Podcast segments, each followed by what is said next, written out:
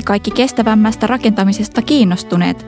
Tervetuloa kuuntelemaan Ecosafan tuottamaa ekologisen rakentamisen näkökulmia podcastia. Tällä tuotantokaudella puhumme rakentamisen vaikutuksista ilmastoon ja luonnon monimuotoisuuteen ja esittelemme ratkaisuja ja hankkeita, joissa ongelmia on onnistuneesti ratkottu. Minä olen Laura Lammert. Ja minä Kristina Färm. Tällä hetkellä ylikulutamme luonnonvarojamme. Tuhlaava elämäntapamme on johtanut luonnonvarojen hallitsemattomaan hupenemiseen, joka vaikuttaa myös ilmastopäästöjen kasvuun. Ratkaisuksi on jo monelle muodostunut tuttu termi kiertotalous. Ja ympäristöministeriö on linjannut, että Suomi olisi johtava kiertotalousmaa vuonna 2025. Pelastaako kiertotalous meidät tästä pinteestä? Miten voisimme siirtyä hyödyntämään kiertotaloutta rakennusalalla? Tässä jaksossa keskustelemme siitä, miten rakentamisen kiertotalous toteutuu Suomessa. Meillä on tänään vieraana Etika Oy:stä arkkitehti Tuuli Kassi ja teollinen ekologi Lilli Linkola. Tervetuloa. Kiitos. Kertoisitteko lyhyesti eka itsestänne ja mikä sai teidät innostumaan kiertotaloudesta? Joo, eli Tuuli Kassi äänessä tässä. Mä innostuin kiertotaloudesta oikeastaan joskus vuoden 2005 hujakoilla, kun aloittelin arkkitehtiopiskeluopintojani ja päädyin lukemaan kirjan Cradle to Cradle.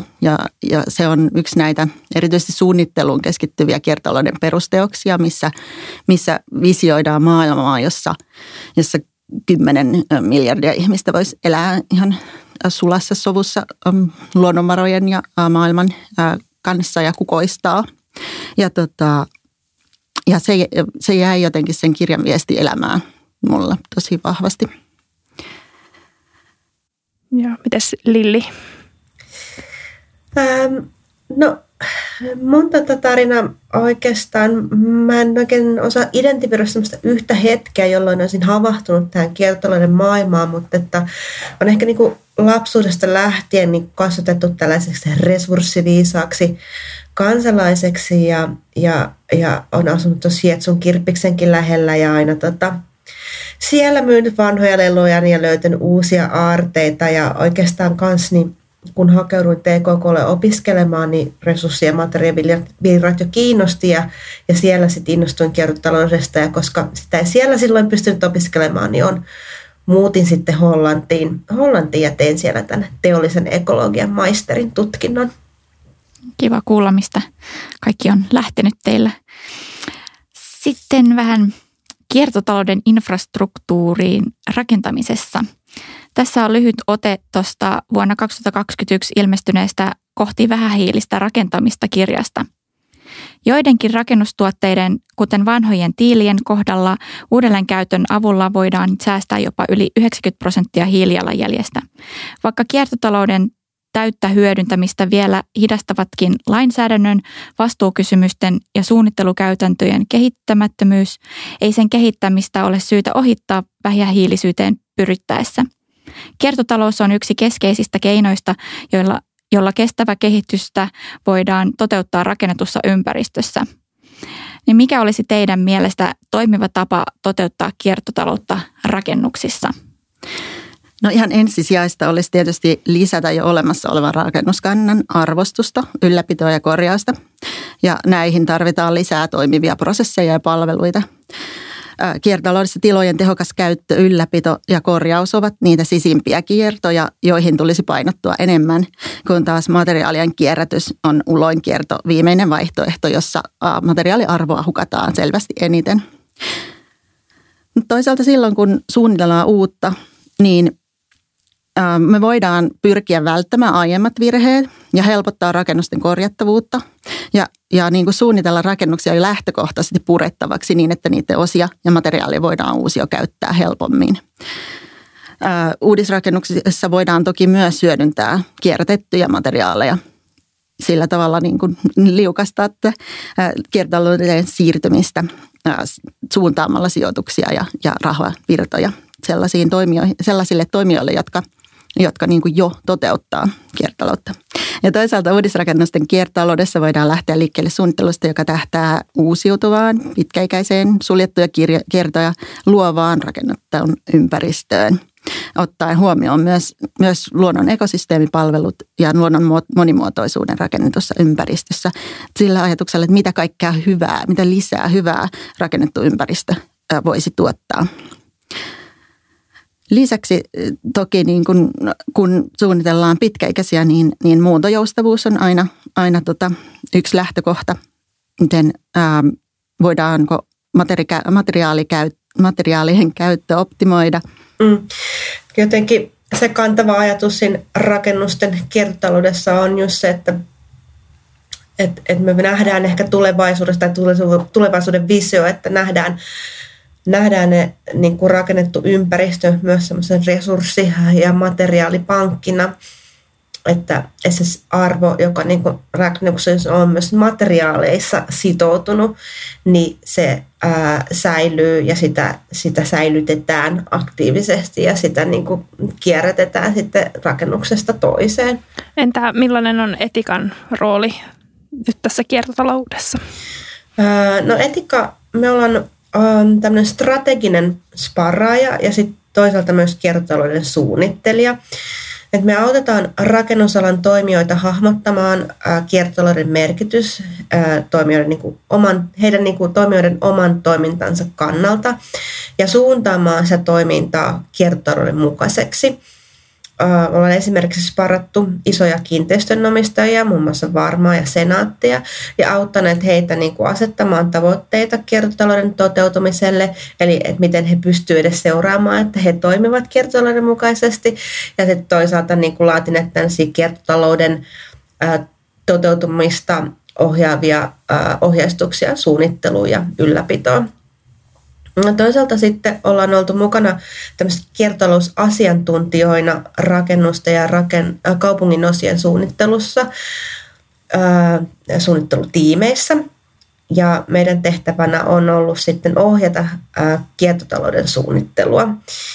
Muun muassa viime vuonna oltiin Oulussa Hartaansillan rannan alueen yleissuunnittelutyössä kiertotalousasiantuntijoina ja se on mielenkiintoinen alue siltäkin osin, että sinnehän sijoittuu Asuntomessut 2025, joten tämmöisen niin kuin edelläkävijyyteen ja suunnannäyttöön niin kuin on tarvetta siltäkin osin. Ja kiertotalous identifioitiin niin kuin tärkeäksi. Ja tänäkin vuonna ollaan oltu mukana parissakin rakennushankkeessa ja sitten tämmöisessä kaupunkisuunnittelukohteessa ja näitä hankkeita me toivotaan koko ajan, että saataisiin tehdä enemmän ja näköjään niin kuin tuleekin meille enemmän kyselyjä tässä suhteessa, että selkeästi niin kuin on nousussa tämä kiertotalouden tarve alalla. Joo. Suunnittelijan näkökulmasta suurin ongelma on purkutavaran hyödyntämisen kannalta ajallinen kohtaamattomuus, eli miten arkkitehdit pääsevät hyödyntämään tarvittavat materiaalit rakennuksen aloituksen ajankohtaan. Mitkä ovat suurimmat haasteet kiertotalouden käyttöönotolle rakentamisessa?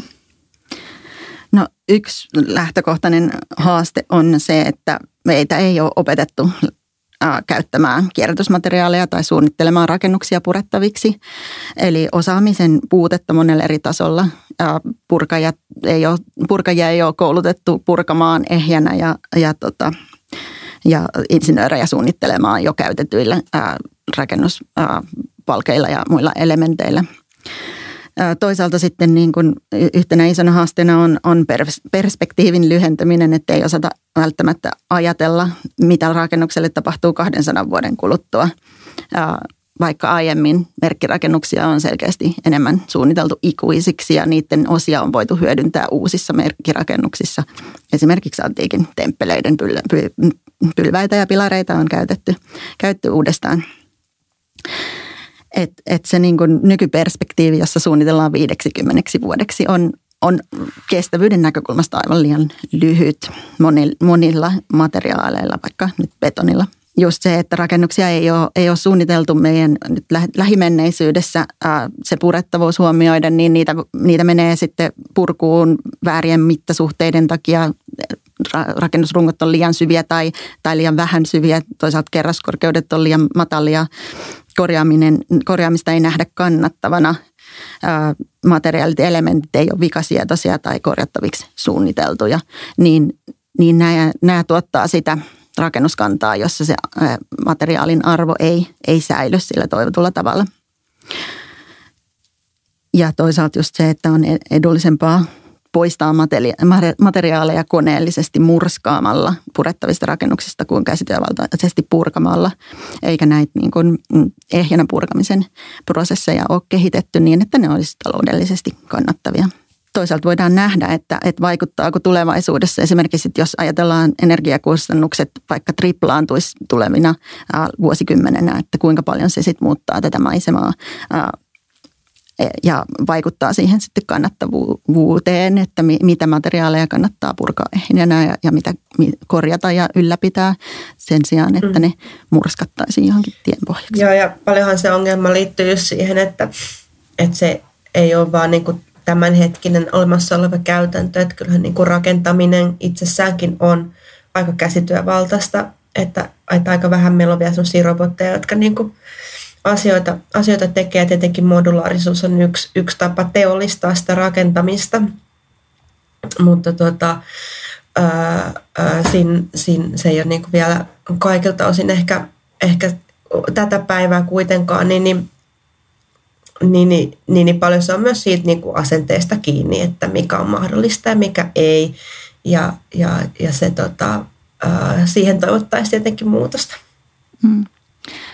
Pystyykö kiertotalouden periaatteita implementoimaan nykyiseen järjestelmään helposti tai millä tavalla se muuttaa suunnittelua? No kyllähän tässä on kyse aika isosta tällaisesta niin kuin ajattelutapojen muutoksesta.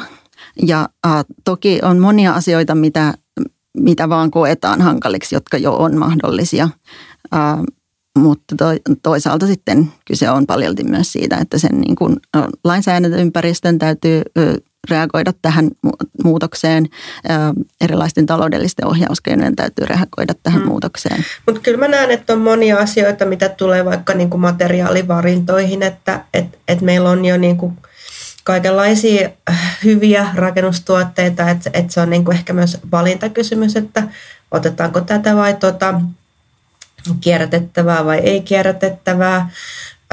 Tai sitten esimerkiksi tämä niin kuin modulaarisen rakentamisen trendi, niin se sopii myös hyvin niin kuin siihen kiertotalousajatteluun, että suunnitellaan niin kuin asioita jollain tavalla modulaarisiksi sitä kautta, että ne olisi helppo vaihtaa, muunnella tai purkaa, mutta ehkä siinä modulaarisessa ajattelussa, kun lähdetään niitä elementtejä suunnittelemaan, niin ne ei ole niitä lähtökohtia, minkä takia sitä niin kuin optimoidaan, vaan siinä on niin kuin tehokkuus ollut ja sillä edellä, niin sitten esimerkiksi elementtejä ei ole välttämättä suunniteltu siten, että ne voi siirtää, vaikka se ei välttämättä olisi mikään sen isompi suunnitteluhaaste tai että lähinnä se, että miten niin kun ne saadaan niin kun uudelleen ne liinat niihin kiinnitettyä, niin ratkaista semmoisia kohtuullisen käytännöllisiä kysymyksiä.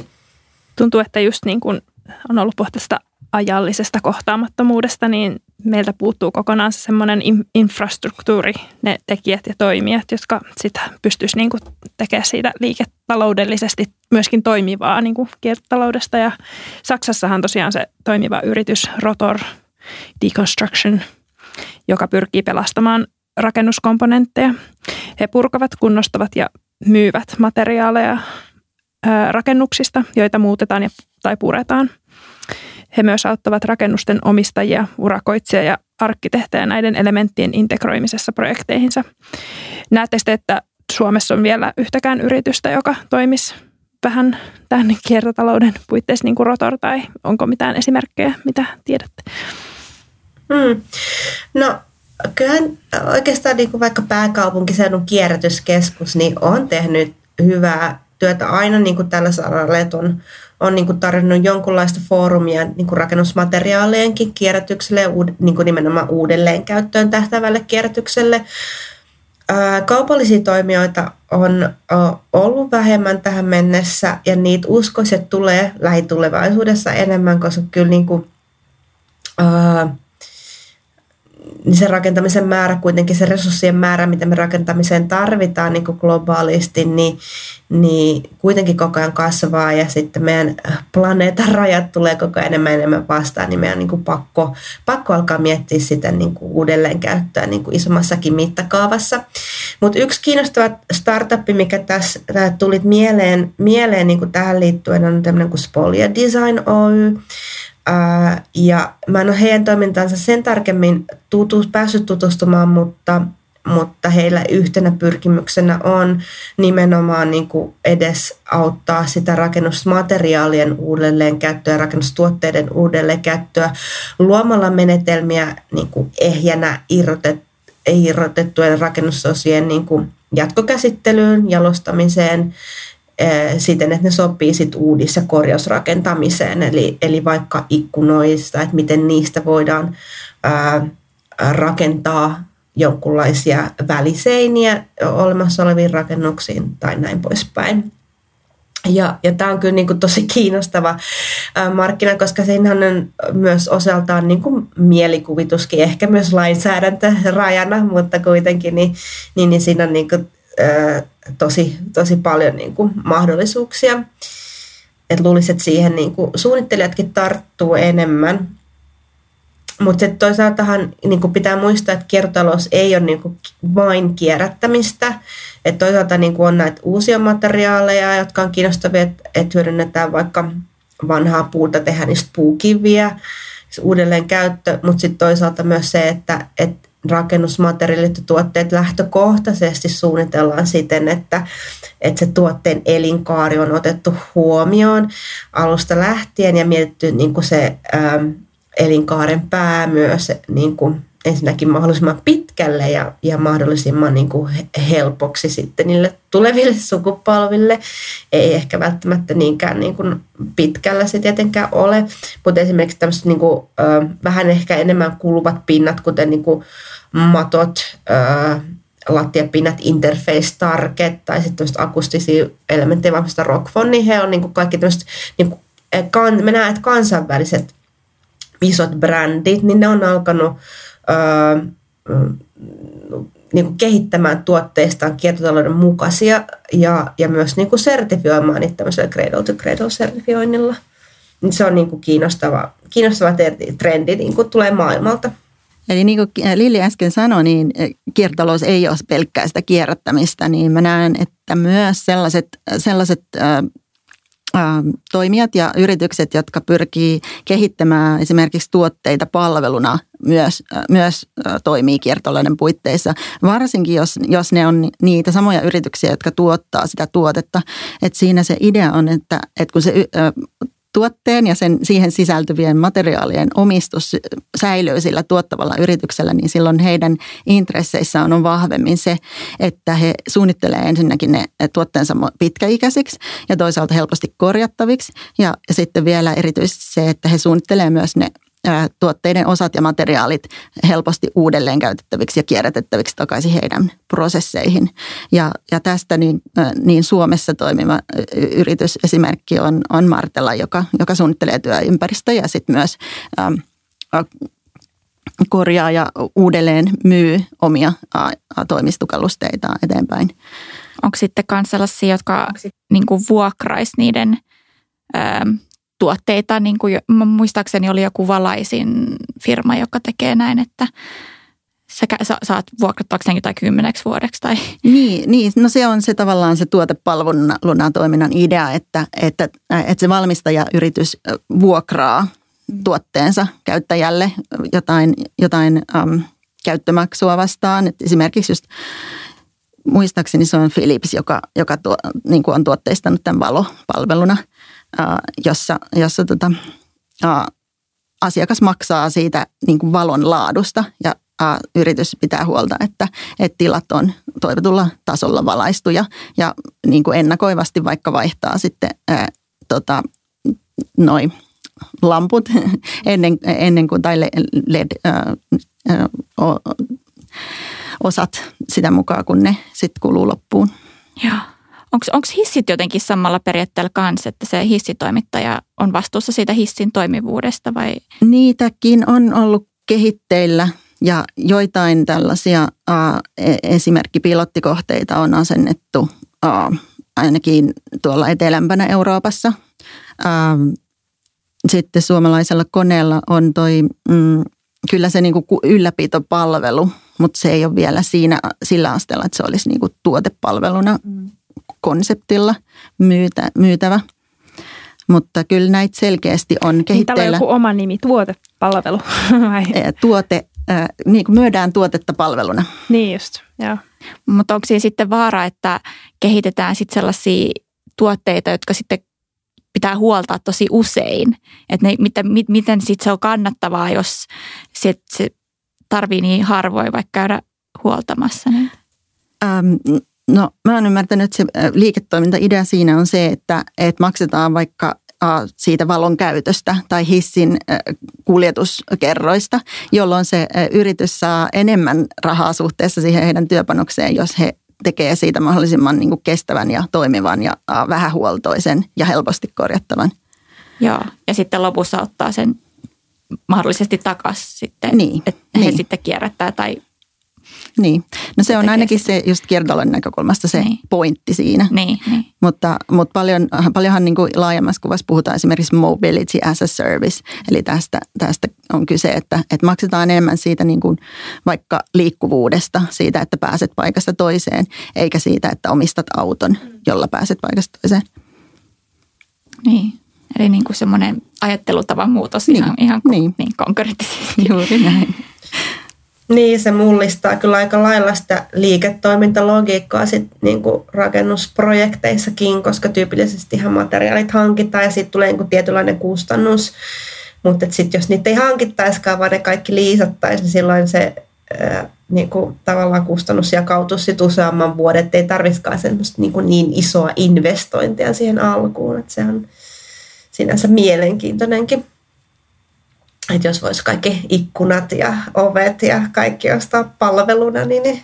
Siitä on itse asiassa myös pilotteja, että julkisivupalveluna. Ja sitten se julkisun täytyy suorittaa esimerkiksi vaadittu eristystaso. Ja sitten se palveluntarjoaja vaihtaa ja ylläpitää sitä julkisivua niin, että se eristystaso pysyy. Tällainen, en nyt muista missä se pilotti tehtiin, mutta jossain yliopistossa tuolla etelämpänä Euroopassa. Mahdollisuuksia on paljon, mitä ei varmaan vielä edes ajateltukaan. Että niin kuin kaikki nämä Uberit ja Voltit ja semmoisethan on vasta tullut. Rakennusala on vielä niin kuin odottaa näitä disruptoivia toimijoita, jotka oikeasti heilauttaa sitä markkinaa johonkin suuntaan. Mitä ovat... Cradle to Cradle sertifioidut rakennusmateriaalit ja mikä niiden rooli on hiilineutraaliuden tavoittelussa? No, Cradle to Cradle, kuten mainitsin tuossa alussa, niin on se niin kuin kiertotalouden perusteos erityisesti siis tuotesuunnittelun näkökulmasta. Ja Cradle to Cradle sertifioinnissa tarkastellaan materiaalien terveellisyyttä ja turvallisuutta luonnon ja ihmisen kannalta ihan sieltä reseptiikasta lähtien, että siihen tuotteeseen ei päätyisi ainakaan mitään nyt jo tiedetty, niin kuin vaaralliseksi tai haitalliseksi tiedettyjä materiaaleja tai raaka-aineita. Ja sillä näkökulmalla, että niiden materiaalien pitäisi sit lähtökohtaisesti soveltua useisiin elinkaariin tai palata turvallisesti luonnonkiertoihin. Sitten lisäksi se sertifiointi ohjaa tuotteiden korjattavuuden ja irrotettavuuden uudelleenkäytön prosessien suunnitteluun. Myös tuotteen hiilijalanjälki eli tuotannon päästöt optimoidaan siinä sertifiointiprosessissa ja tähdätään uusiutuviin energianlähteisiin mahdollisimman laajasti materiaalia ja tuotteiden tuotannossa. Myös sertifioinnissa huomioidaan kestävän veden käyttö ja se, että niin kun tehtaista optimitilanteessa tulee puhtaan tapaa vettä ulos, kuin mitä niihin menee sisään. Ja sitten vielä niin kun nämä tuotannon sosiaaliset kysymykset otetaan huomioon. Ja Lilli mainitsikin jo muutamia tällaisia sertifioituja tuotteita, niin kuin Rockfonin akustiikkalevyt ja sitten näiden kansainvälisten lattiavalmistajien Interface ja Targetin monet tuotteet on jo Cradle to Cradle sertifioituja. Jos ajatellaan hiilineutraaliuden tavoittelua isommassa kuvassa, niin tämä linkittyy siihen ajatukseen, että rakennukset on materiaalipankkeja, joihin talletetaan raaka-aineita sellaisissa muodoissa, joista ne on helppo ottaa myös uudelleen käyttöön sen yksittäisen rakennuksen elinkaaren päättyessä. Ja täällä vältetään sitten yllättäviä päästöjä tai ylipäätään jätestatuksen syntymistä niille materiaaleille sen rakennuksen käytön päässä. Ja sit lisäksi just se, myös se isompi kuva raaka-aineiden käytön näkökulmasta, eli raaka-aineiden käytön ennustetaan tuplaantuman vuodesta 2017 vuoteen 2060 maailmassa. Ja siis sehän tarkoittaa käytännössä sitä, että yhä suuremman osan kaikesta tästä raaka-aineesta, mitä meidän käytetään, on tultava kierrätyksestä, koska meillä ei ole toista maapalloa, mistä se lisääntynyt materiaalin käyttö otettaisiin irti. Ja siitä kautta niin kuin se, että me nyt tänä päivänä jo suunnitellaan tuotteita ja materiaaleja ja rakennuksia, jotka pystytään mahdollisimman laajasti hyödyntämään uudelleen niissä toistuvissa, suljetuissa ja jatkuvissa kierroissa, niin on tosi tärkeää, vaikka siihen 2060 vuoteen onkin vielä aikaa. Mutta varsinkin rakennusten näkökulmasta, kun rakennuksen se käyttökaari on usein, toivottavasti ainakin sen 50 vuotta, niin se, että me suunnitellaan ne tämän päivän rakennukset sellaisilla tavoilla, että ne voidaan 50 vuoden päästä hyödyntää yhä uudestaan, niin on jo nyt tänä päivänä tärkeää. No, kuinka suuressa asemassa te näette, että asemakaavoitus olisi nyt tällä hetkellä, jotta me voitaisiin luoda paineita kehittämään kiertotaloutta isommalla mittakaavalla? Ja jos sillä olisi merkitystä, niin millaisia asioita teidän mielestä tulisi huomioida kaavoituksessa, jotta kiertotalous toteutuisi? No, me ollaan jonkun verran oltu näissä niin kuin yleissuunnitteluissa mukana ja ehkä niin kuin ensimmäisenä erityisesti mitä kaavoituksessa tulisi ja voidaan ottaa helposti huomioon on se, että otetaan sen niin kuin rakentamisen lähtökohdaksi ne olemassa olevat alueet, olemassa oleva infra ja olemassa oleva rakennuskanta ja niiden hyödyntäminen. Eli pyritään sijoittamaan se rakentaminen jo rakennetuille alueille ja toisaalta jollain tavalla niin kuin kannustaa sitä niin kuin sen olemassa olevan hyödyntämistä esimerkiksi jollain kaavamääräyksillä, vaikka positiivisesti ajatellen, että vaikka olemassa oleva rakennus pystytään purkamaan, mutta jos ei pureta, niin silloin saadaan vaikka näin ja näin paljon enemmän rakennusoikeutta. Ja jotenkin tälleen näin niin kuin ohjaamaan sitä, että ensisijaisesti niin kuin rakennetaan jo rakennetun päälle ja sitä hyödyntäen. Ja se toinen tietenkin iso asia, mitä niin kuin asemakaavoituksessa jo on ja voidaan mahdollistaa, on tietenkin nämä energiaratkaisut, ja ne ei välttämättä ehkä ihan suoraan niin kuin kiertotalous näkökulmasta on se, tai kiertotaloudesta niin esiin, mutta totta kai niin kuin kaiken pitää toimia uusiutuvalla energialla ja hyödyntää sitä niin kuin tavallaan energiapotentiaalia, mikä siinä alueella on, ja tehdä siitä kaavoituksesta niin kuin mahdollisimman helppo niin kuin siitä näkökulmasta. Esimerkiksi, jos on maalämpöpotentiaalia, niin miten ne niin kuin tontit ja alueet suunnitellaan siten, että niin kuin jokaisella tontilla olisi mahdollisuus sit vaikka maalämpöä hyödyntää, tai tuleeko siihen joku keskitetty lämpöjärjestelmää ja näin. Ja nämä tietenkin on sitten niinku kaavoituksen asioita jo. Ja myös sen aurinkoenergiapotentiaalin hyödyntäminen, miten sen saa niinku mahdollisimman hyvin passiivisesti hyödynnettyä. Toisaalta myös niinku, suunnata ne jotenkin ne rakennukset siten, että ei tule semmoisia niinku etelään suuntautuvia niin kuin sitten liian kuumaksi helposti meneviä asuntoja, että saadaan niin kuin helposti sit niin kuin rakennettua sitä läpitalon tai vähintäänkin eri suuntiin tulevaa niin kuin rakennusta, aukeavaa rakennusta, ja sitten miten se niin kuin aurinko keräimiä sinne sitten voidaan asetella siten, että niitä ei niin kuin varjosta toiset rakennukset tai muu infra siinä ympärillä. Ja kaiken niin kuin mikroilmastojen suunnittelu ja tällainen. Mutta sitten toisaalta myös sen, niin kuin, että muuntojoustavuus tässä nousi jo esille, niin tämä niin kuin sekoittunut kaupunkiympäristö, niin kyllä niin kuin me nähdään jotenkin lähtökohtaisesti, että ollaan puhuttu paljon siitä, että kaavasta tehtäisiin mahdollisimman ketterä ja jotenkin sellainen laadullinen ja näin, niin se kyllä niin kuin kiertotaloudenkin näkökulmasta on hyvä, että me ei ehkä niin kuin ensisijaisesti lähdettäisiin ehdottamaan, että kaavaan tulisi hirveän niin kuin tarkkoin määrätyksiä esimerkiksi kierrätysmateriaalien niin kuin määristä tai minkälaista materiaalia tulisi käyttää tai näin, että enemmänkin ne olisivat semmoisia ehkä tontin luovutuksen kohdalla olevia niin kuin asioita, mistä voidaan neuvotella, mutta että niin kuin kaavassa olisi sellaiset niin kuin isommat linjat sitten.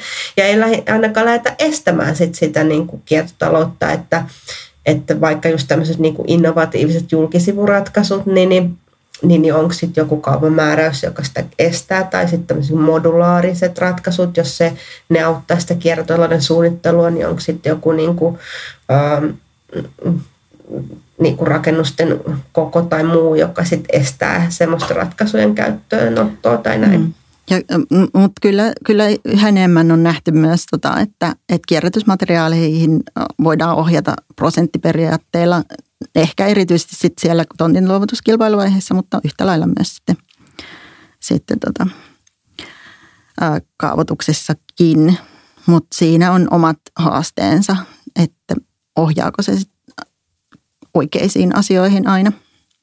On, ja kuitenkin tämä materiaali, rakennusmateriaalit, ne kehittyy koko ajan.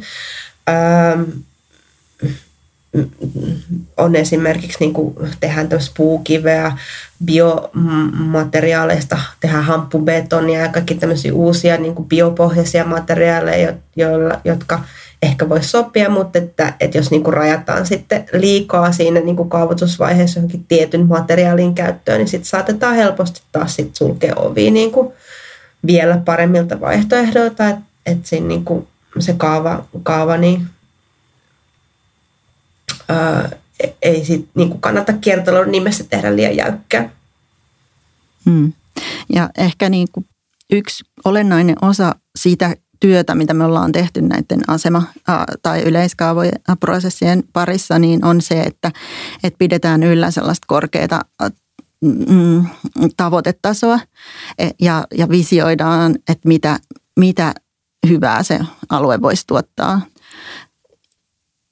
Ja käydään, niin kuin ylläpidetään sitä, että voidaan puhua myös niistä immateriaalisista arvoista, mitä siinä alueella syntyy sen suunnittelun perusteella. Ja toisaalta, ja sitten mä uskon myös, että tosi monilla suunnittelijoilla on jo sen oman erikoisalansa osaamista näissäkin kysymyksissä, kunhan sitä vähän niin kuin sparrataan sieltä esiin sitten. Niin. Ratkaisuja löytyy, mutta vielä ei oikein osata hyödyntää niitä täyteen potentiaaliin. Niin. Ja tuoda niitä yhteen sellaiseksi kokonaisuudeksi, jossa mahdollisimman monet olemassa olevat ratkaisut olisi jo käytössä. Ja sitten ehkä vielä tuohon, mitä Lilli sanoi siitä mikroilmastojen suunnittelusta ja muusta, että tosi usein tavallaan näitä tällaisia isomman kuvan kiertotalouden tavoitteita siitä, että luodaan ympäristöä, joka on jotenkin eheyttävää tai antaa luonnolle takaisin enemmän kuin mitä siltä otetaan, niin ne voi olla hyvinkin pieniä detaljeja, että esimerkiksi luodaan paikallista kompostiverkostoa, niin kuin meillä tuossa Hartaanselän rannan projektissa, jotta sinne ei tarvitsisi ajaa sen biojätteen keräysauton 2 kertaa viikossa tai niin edelleen. Että kun yksi lähtökohta on se, että vältetään esimerkiksi materiaalin käyttöä, vähennetään ja vältetään lähtökohtaisesti materiaalien käyttöä, niin ne voi olla hyvinkin pieniä ne muutokset. monelle tulee sitten just mieleen ehkä, että jos olisi oma biokeräys, kompostointijuttu sitten kotona, niin kuka sitä sitten huoltaa ja tällaiset kysymykset, että pitääkö teidän sitten, niin olette sitten joutunut miettimään sitten just huoltavuutta sitten niin kuin tosi pitkälle noissa kohteissa vai? Kaikkihan rakennettu ympäristö vaatii niin kuin huolettavuutta, että ja sitten jos on tämmöinen niin kuin pieni mittakaavainen niin kuin kompostointi, niin se näkisin, että prosessina on niin kuin suht helppo sitten sujauttaa siihen vaikka osaksi niin kuin pihan syystöitä, että käännetään myös komposti tai levitetään se keväällä sitten niin kuin katteeksi kasveille, että silloin kun mä näen jotenkin niin kuin prosessit pitää pienimittakaavaisena, niin silloin ne on hallittavampia, silloin ne on myös helpompi huoltaa ja helpompi niin kuin, sitä niin kuin manageroida niin sanotusti. Ja se on jo osa sitä ajattelutapojen muutosta, että tarviiko aina tehdä jotain kauhean isoa ja näyttävää vai niin kuin voidaanko me luoda niitä pieniä suljettuja kiertoja myös. Ja parhaimmillaan sittenhän se on niin kuin osa sitä ihmisen arkea sille helposti, eikä semmoinen iso vaiva, vaan se on niin kuin, se nyt vaan on tehty se, niin kuin mahdollistettu se tämmöinen uusi, tai meille sanottaisiin uusi, niin se on niin kuin osa sitä infraa ja näin. Ja. No miten kiertotalouden ydinideoita on toteutettu jo olemassa olevissa hankkeissa muualla maailmassa? Tai voisitteko kertoa muutama esimerkkikohteen? Joo, no pari mielenkiintoista esimerkkikohdetta on ensimmäinen on Saksasta, Düsseldorfista, tällainen kuin The Cradle, puinen toimitilarakennus, jossa on lähdetty siitä, että se on haluttu suunnitella purettavaksi mahdollisimman pitkälti ehinä uudelleen käyttävinä osina. Ja toki siihen sisältyy se, että ne osat on lähtökohtaisesti suunniteltu sellaisista materiaaleista ja tuotteista, jotka on helposti kierrätettäviä. Eli sen hiilijalanjälki suunniteltiin mahdollisimman pieneksi samalla ja sille kohteelle luotiin tällainen Building Circularity Passport, ehkä niin kuin rakennuksen kiertotalouspassi vapaasti suomennettuna. Ja tässä projektissa mielenkiintoista on myös se, että kun sitä projektia sitten se meni eteenpäin ja suunniteltiin, niin sitten siihen sisällytettiin se, että suunniteltiin tällaiset tilan jakamista edistävä appi, että ne saadaan mahdollisimman tehokkaasti käyttöön ne tilat siinä rakennuksessa, kun se valmistuu. Ja se on nyt pystytettävänä tuolla Düsseldorfissa nousemassa ylös.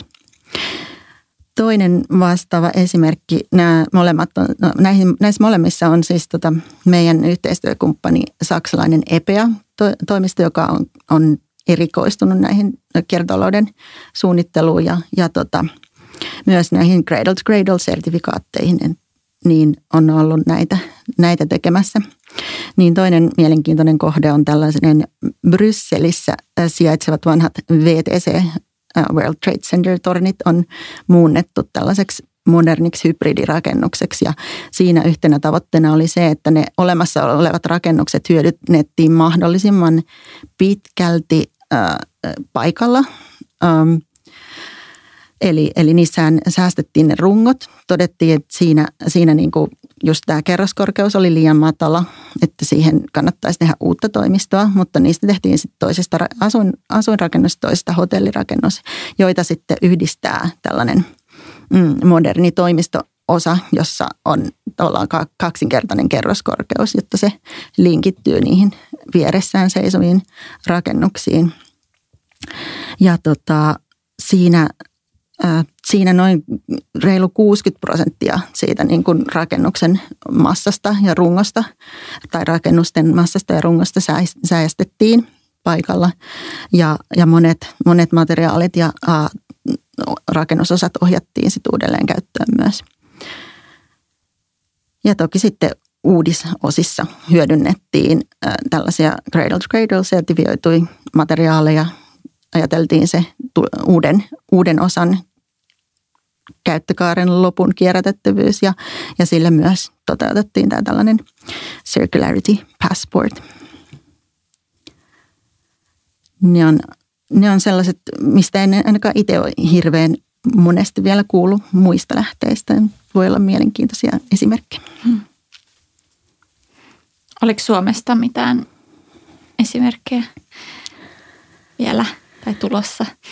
No Suomessa tehdään paljon mielenkiintoisia pilottikohteita, mutta usein niissä on tavallaan semmoinen rajatompi näkökulma, että pilotoidaan sitten joku tietty asia, että no just Senaatilla, heidän kanssaan tehtiin yhteistyötä, ei tässä kohteessa, mutta heillä oli sitten pilottikohde Porvoossa toisten yhteistyökumppanien kanssa, jossa tutkittiin sitä, että kuinka paljon rakennusosia kunnostamalla voidaan palauttaa siihen samaan rakennukseen ja kuinka paljon sillä työllä sitten voidaan madaltaa sen rakennuksen hiilijalanjälkeä tai korjaustyön hiilijalanjälkeä.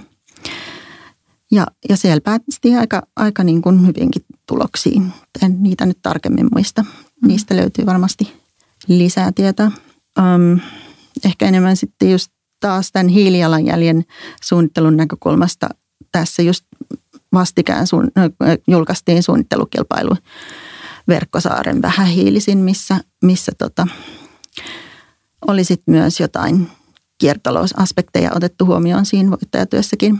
Niin se on nähtävissä kyllä, että tavallaan nämä niin kuin hiilijalanjälki ja ehkä kohta myös niin kuin kiertotalouden mukaisuus niin tulee enemmän varsinkin just niin kuin julkisten toimijoiden järjestämiin niin kuin suunnittelukilpailuihin tai sitten tämmöisiin tontinluovutuksiin niin parametreiksi tai semmoisiksi ominaisuuksiksi, mitä niin kuin toivotaan niiltä ehdotuksilta.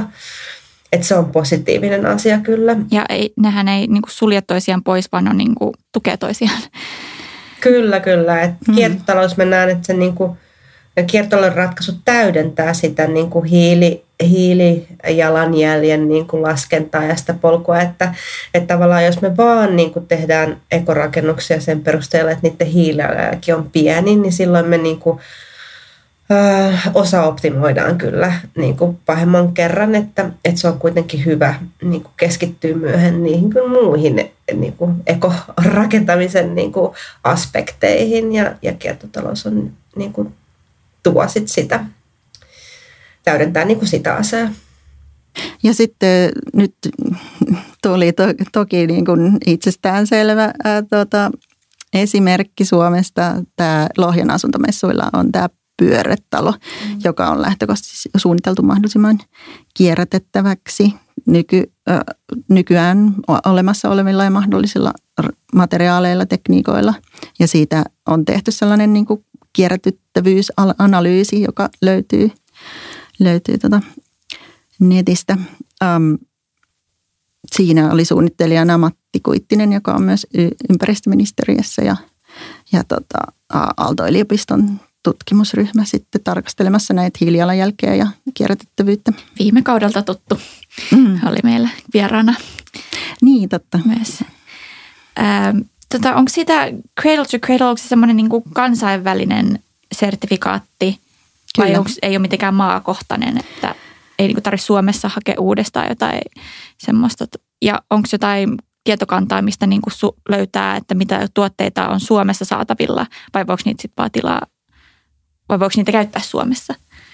No siis, kyllä Cradle to Cradle Certified nettisivut löytyy, joissa on tietokanta niistä kaikista sertifioiduista materiaaleista ja tuotteista. Ja tällä hetkellä aika paljon tuotteista on Amerikassa ja sitten niin kuin Euroopassa, joista kaikki ei tokikaan ole Suomessa saatavilla, mutta kuitenkin osa on, kuten esimerkiksi nämä mainitut Rockfonin, Targetin, Interfacein tuotteet.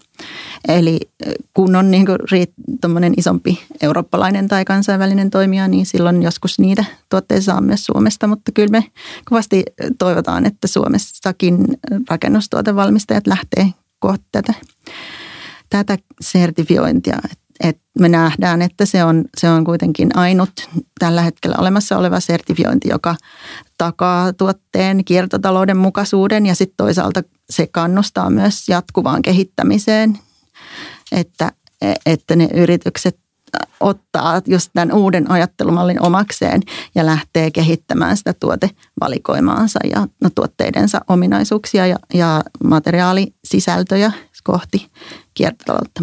Kysyn vielä niin kuin arkkitehdin näkökulmasta, että niin kuin millä suunnittelutasoilla, kun on niin kuin hankesuunnitelma ja toteutussuunnitelma ja mitä näitä kaikki on, niin että kaikissa vaiheissa voi varmaan jonkin verran vaikuttaa, mutta varmaan isoimmat linjat tehdään silloin ennen hankkeen alkamista. Että lähtökohtaisesti juuri näin, eli mitä varhaisemmassa vaiheessa hankkeessa otetaan huomioon tai asetetaan kiertotalouteen liittyviä tavoitteita, sitä parempi, että sitä vaikuttavampia toimia voidaan tehdä. Mutta toisaalta sitten just se, että myös siellä hankintavaiheessa voidaan just tehdä niitä tuotevalintoja sillä perusteella.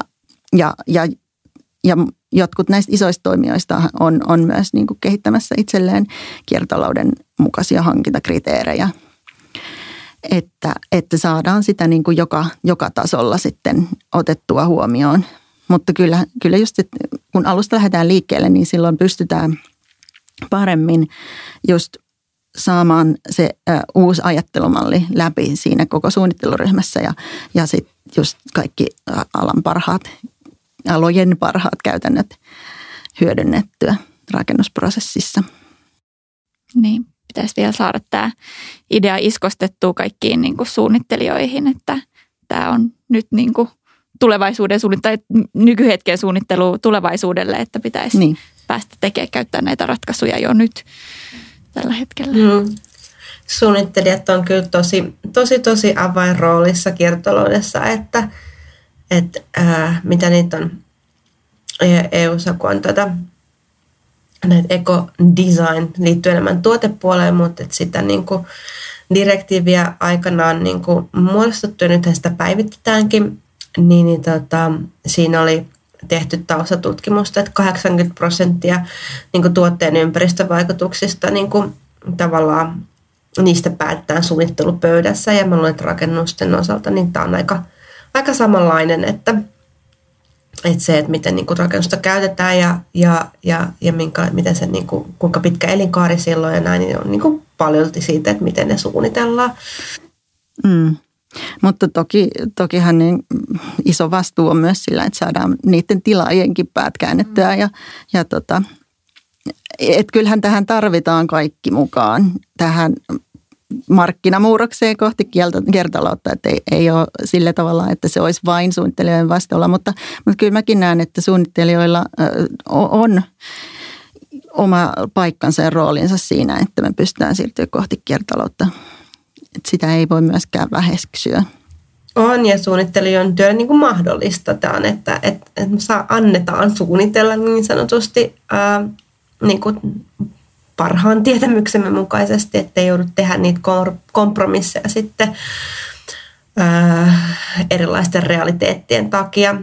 Ja kyllä se niin kiertotalous, niin vaikka me huomataan sen niin omassa työssämme jatkuvasti, että se vaatii myös rohkeutta tavallaan niin kuin ajatella toisin ja myös niin kuin esittää niitä omia näkemyksiään, että jotka sitten kuitenkin vähän taistelee sitä valtavirtaa vastaan. Mutta että rohkea tietenkin pitää olla, kun esittää uudenlaisia ajatuksia aina. Niin ja rohkeutta kysyä niitä tyhmiltäkin tuntuvia kysymyksiä. Mm. Niin. Suunnittelijalla on ehkä enemmän se vastuu siitä kierto-osuudesta ja sitten tilaajilla se talousosuus, että et yhdessä meidän pitää tehdä se työ, mutta niin. Näin. Niin, mutta suunnittelijat on myös, me ollaan visionäärejä. Mm. Me ei osaa myydä se meidän ajatus. Niin, mutta me pystytään myös just avaamaan jotain uusia mahdollisuuksia ja niin kuin kuvittamaan ja jotenkin hahmottamaan sitä niille tilaajille, että mikä olisi mahdollista. niin mä näen, että se on tosi tärkeää, että yhä useampi meistä, siis ihan sama missä ammatissa toimii, niin pystyisi tekemään niitä ekotekoja erityisesti työssään, sillä työajallaan. Et vaikka ne on toki tärkeitä arjessakin, niin sekin, että pystyy käyttämään sitä 8 tuntia päivässä osuuttaan niin siihen, että tekee ekotekoja työn yhteydessä, niin sillä on kuitenkin suurempi vaikuttavuus kuin jollain henkilökohtaisilla valinnoilla välttämättä voi olla, koska nimenomaan. No sitten vielä tähän loppuun, niin millaisen tulevaisuuden te näette rakennusten kiertotaloudella tai mitä ehkä tällä hetkellä just on se kriittisin asia, mihin pystyisi vaikuttamaan tulevaisuuden kannalta? No mä näen, että jossain suhteessa niin tässä palataan myös vanhaan, että kuten niin kuin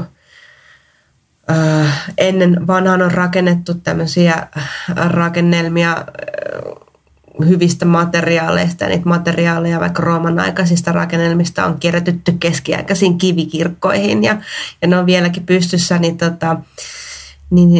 siinä niin kuin se näkymä oikeastaan on ollut varsinkin tämmöisen monumentaalisten rakennusten osalta, niin se, että kun jotain rakennetaan, niin se on niin ikuista tai vähintäänkin ne materiaalit on ikuisia, mutta ja ehkä on osattu myös ennakoida sitten jollain tavalla sitä niin kuin kunnostamisen tai laajentamisen tarvetta, että rakennukset on myös niin kuin elänyt niin kuin vuosisatojen saatossa ja ne on kasvanut tai pienentynyt tarpeiden mukaisesti, niin jotenkin siihen me tullaan varmaan tässä modernissakin rakentamisessa kuitenkin sitten palaamaan ja osittain tietenkin eihän sitä ole menetettykään, mutta jollain tavalla niin se joustavuus ja materiaaleihin sisältynyt arvo, niin se tulee kyllä säilymään paremmin tulevaisuudessa toivon mukaan. Ja sitten se, että me pystytään kehittämään myös niitä moderneja työstötapoja ja teollisia prosesseja niille perinteisiksi koetuille materiaaleille, jotka toisaalta on just sen perinteisyyden näkökulmasta niitä, jotka on koeteltu vuosisatojen ajan ja todettu toimiviksi. Et se on ehkä osa myös tätä prosessia, että kehitetään niitä teollisia tapoja tuottaa vanhanaikaisia materiaaleja tietyssä mielessä. Ja just joku robotisaatio voi edesauttaa tätä prosessia. Tuodaan ne vanhat ideat tähän uuteen aikaan. Niin. Mutta roboteilla. Niin. Meidän ei tarvitse tehdä mitään. Ei niin. No se voi olla osa ratkaisua, ei se voi olla koko ratkaisu tietenkään. Niin, mutta just, että nähdä se arvo, mikä siinä sellaisissa materiaaleissa on, jotka on vuosisatojen varrella todettu kestäviksi toimiviksi. Mm. No, mikä sitten oli teidän viimeinen ekoteko? No, tänä aamuna, kun polin polkupyörälle toimistolle, niin tuntui kyllä varsin ekoteolta, kun satoi vettä kaatamalla niskaan ja vedenpitävät asut ei välttämättä ihan täysin pitänyt vettä, mutta kyllä mä näen silti sen, että mä saan tehdä tätä työtä, mitä mä teen, niin se on mulle tosi tärkeä ja merkittävä asia. Joo, samoin saa ekotekoja tehdä kyllä niin kuin päivittäin asiakkaiden kanssa. Viimeksi tänään neuvoin hiilijalanjäljen laskentaan liittyvissä asioissa asiakastamme, mutta henkilökohtaisella tasolla niin tulee mieleen, että viikonloppuna istutin puun ja se puiden istuttaminen tietenkin on niin aina tärkeää, että muistetaan luoda sitä tai tukea sitä luonnon uudistumista tässä hyvin ihmisen dominoimassa maailmassamme.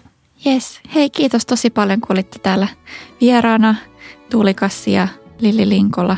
Oli mukava keskustella kiertotaloudesta. No niin, kiitos teille kutsusta tähän podcastiin. Kiitos. Kiitos.